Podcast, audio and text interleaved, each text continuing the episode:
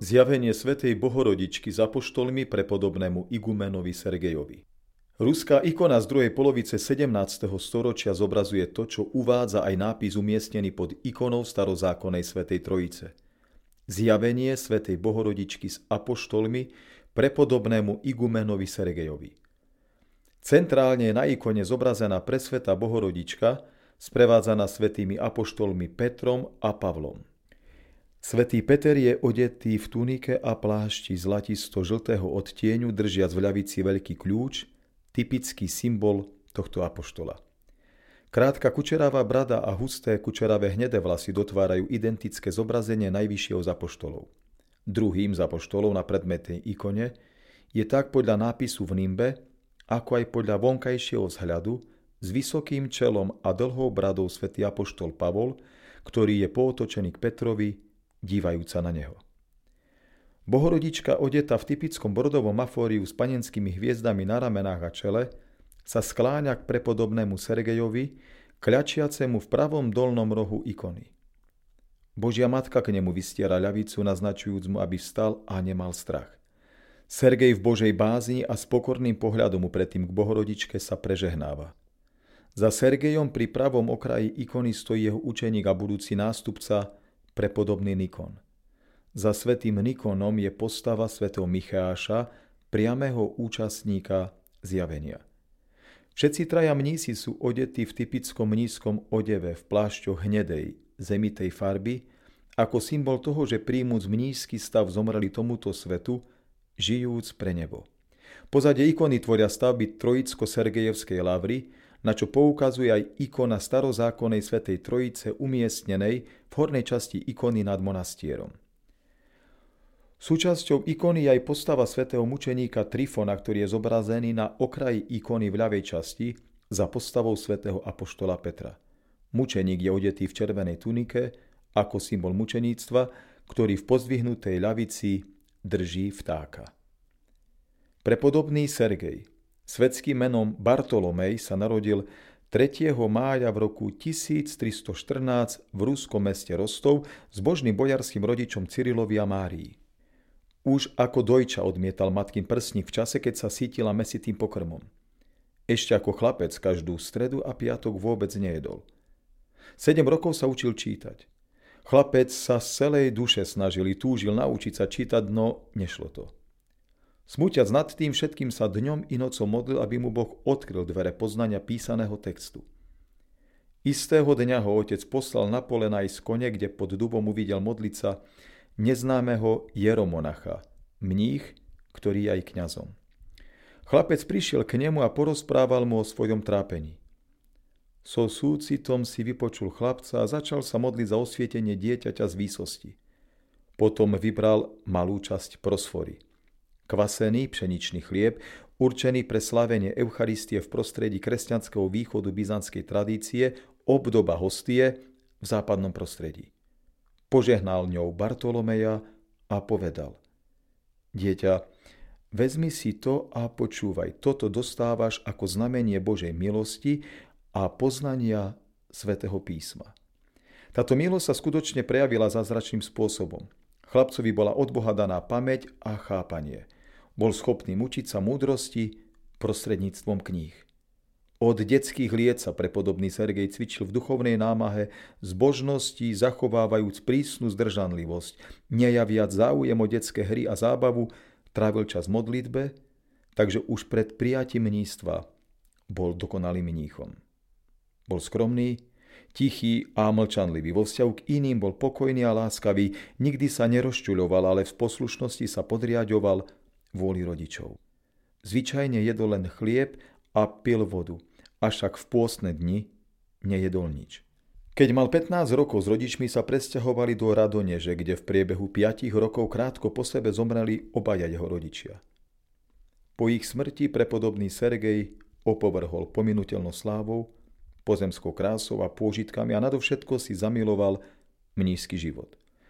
Skromný majetok po rodičoch zanechal mladšiemu bratovi Petrovi a odobral sa do lesa asi 12 kilometrov od Raduneže, kde sa pri riečke Končure usadil spoločne s ovdovelým bratom Štefanom, ktorý prijal mnístvo. Bratia vyklčovali čas lesa, kde na začiatku postavili kolíbu, neskôr kéliu a nakoniec malú cerkev, ktorá z požehnaní metropolitu Teognosta bola zasvetená životodarnej trojici. Takto boli položené základy znamenitého a slávneho monastiera prepodobného Sergeja. Keď ako 23-ročný prijal v roku 1337 z rúk igumena Mitrofana podstrihnutie na mnícha v deň liturgickej pamiatky svätých mučeníkov Sergeja a Bakcha 7. oktobra prijal mnízke meno Sergej. Od tohto momentu sa ešte viac pohrúžil do svojho vnútra, odovzdajúca modlitbe a pokániu. Duchovnú námahu, ktorú prinášal, naplňala jeho dušu hlbokou pokorou. Kráčajúc duchovnou cestou zvádzal boj so svojim telom, ktoré bolo vyčerpané námahou a pôstom. Okolo Kélie prepodobného sa preháňali celé svorky vlkov a potulovali medvede, avšak ani jeden z nich mu neublížil. Istého dňa svätý pustovník podal kúsok chleba medveďovi, ktorý prišiel k jeho Kélii a od toho dňa medveď k nemu prichádzal pravidelne, pričom prepodobný Sergej sa s ním vždy podelil aj o posledný kúsok. V roku 1354 bol prepodobný Sergej bratmi zvolený za igumena monastiera, bol žiarivým príkladom všetkých mnízkych cností. Rúbal drevo, nosil vodu, piekol prosfory, chodil biedne odetý, v jednoduchom plátenom odeve pokrytom množstvom záplat, ktorý si nechcel nikto z bratov obliecť. Pracujúc viac ako ostatní, bol pre všetkých pokorným príkladom, snažiať sa každému prejaviť službu a pomôcť im v ich práci. Prepodobný Sergej bol prvým ruským svetcom, ktorému sa zjavila presvetá Bohorodička.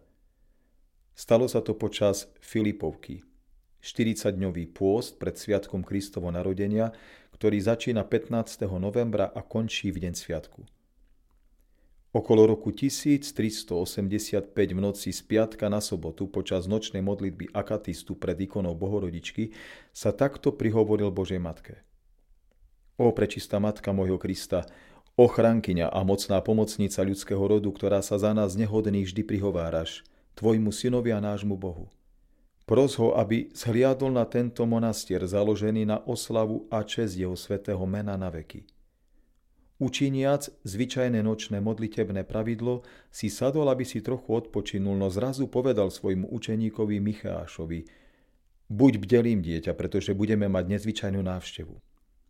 Len čo to vyriekol, tieto slova bolo počuť hlas.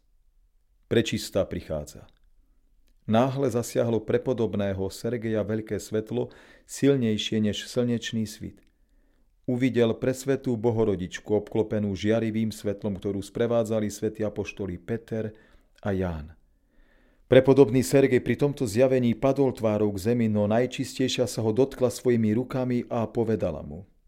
Neľakaj sa, môj vyvolený.